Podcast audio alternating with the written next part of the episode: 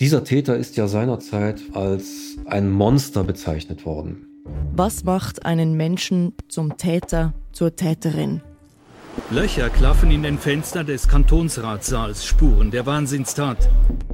Auch in der Schweiz geschehen furchtbare Verbrechen. Es hat für ihn eine enorme Attraktivität, sich in Anführungszeichen in die Geschichtsbücher einzuschreiben. Wir fragen, was steht hinter der Tat? Mein Name ist Frank Urbaniok. Ich bin Professor für forensische Psychiatrie. Seit 30 Jahren beschäftigt sich Frank Urbaniok mit Straftätern, begleitet sie manchmal jahrelang. Er weiß, wie kaum sonst jemand, was in diesen Menschen vorgeht. Wo er sich sein Auto setzt, die Rotweinflasche zwischen die Beine geklemmt und sagt, jetzt reicht es, jetzt schlage ich zurück. Im neuen Podcast Hinter der Tat True Crime mit Frank Urbaniok von Tamedia und der Podcast-Schmiede lässt er uns in die Köpfe der Täter schauen. Es gibt wirklich nichts, was es nicht gibt.